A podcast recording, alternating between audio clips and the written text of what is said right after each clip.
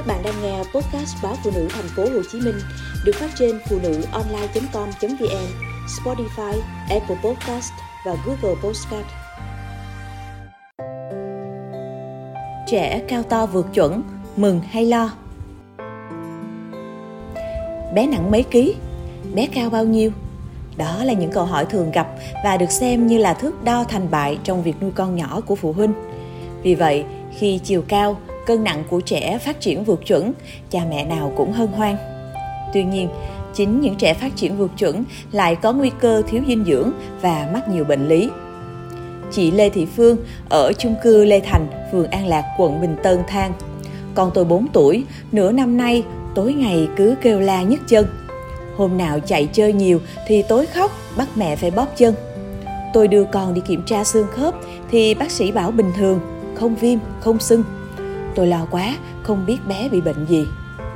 Mãi gần đây, chị đưa con đến trung tâm dinh dưỡng thành phố Hồ Chí Minh mới phát hiện bé bị đau cơ do tăng trưởng và thiếu canxi. Một trong những lý do khiến con của chị Phương thiếu canxi là bé quá cao so với tuổi. Mới 4 tuổi nhưng bé đã có chiều cao đến 119 cm, là chiều cao của bé 6 tuổi. Đầu cơ tăng trưởng là bệnh lý rất hay gặp ở trẻ em. Với những trẻ phát triển vượt chuẩn thì nguy cơ càng cao hơn. Đa phần cha mẹ chăm con theo độ tuổi, ít chú ý dinh dưỡng theo cân nặng hay chiều cao nên trẻ rất dễ bị thiếu chất. Trong đó thiếu canxi làm cho hệ xương khớp không được bảo vệ vững chắc. Trẻ nhỏ lại vận động nhiều nên việc bé bị đau nhức chân rất hay gặp. Vì vậy, năng lượng cho bé lúc nào cũng phải đua theo chiều cao, cân nặng thực tế để không bị thiếu chất dinh dưỡng và vi chất. Theo Viện Dinh dưỡng Quốc gia, có đến 50% trẻ em bị thiếu hụt vi chất, trong đó trẻ phát triển vượt chuẩn càng có nguy cơ cao hơn, bao gồm cả trẻ có chiều cao, cân nặng vượt trội so với cùng lứa tuổi. Thiếu chất làm cho sức đề kháng của trẻ suy giảm, trẻ sẽ dễ mắc bệnh cũng như bệnh thì sẽ lâu khỏi hơn. Bên cạnh nhiều trẻ em thấp còi luôn là nỗi lo lắng, đau đầu của cha mẹ, thì hiện nay khi đời sống vật chất ngày một cao hơn, có không ít trẻ đạt cân nặng vượt trội so với chuẩn. Tâm lý thông thường của nhiều bà mẹ bỉm sữa là con phải mũm mỉm, tròn trịa. Do đó không ít bà mẹ rơi vào cảnh đánh vật với bữa ăn của con. Họ cố nhồi nhét thêm cháo, sữa, phô mai để bé được tăng cân. Dù chỉ số cân nặng của con nằm trong chuẩn bình thường.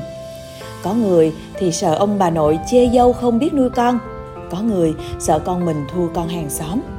Đơn cử chị Nguyễn Thị Huyền Thanh ở xã Phước Kiển, huyện Nhà Bè, thấy bé hàng xóm cùng 3 tuổi rưỡi với con mình nhưng nặng hơn 20 kg, còn con chị chỉ nặng 18 kg thì chị rất xót xa.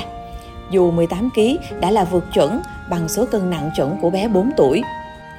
Đã vậy, nhiều người vô tình còn so sánh bằng tuổi nhưng sao ốm hơn, khiến chị tự ái ra sức ép con ăn.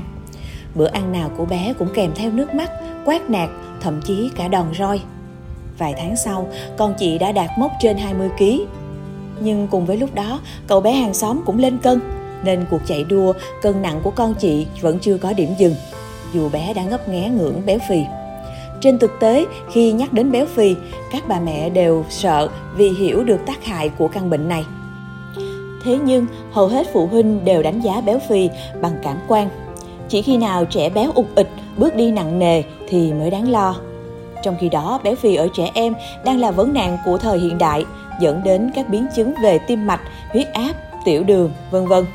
Béo phì còn khiến trẻ trở nên chậm chạp, tự ti, dẫn đến kết quả học tập sút kém. Vì vậy, có một công thức chung mà các bác sĩ nhi thường nhắc nhở các bà mẹ nuôi con nhỏ. Vượt chuẩn cân nặng bằng với nguy cơ béo phì và bằng với nguy cơ tim mạch tiểu đường.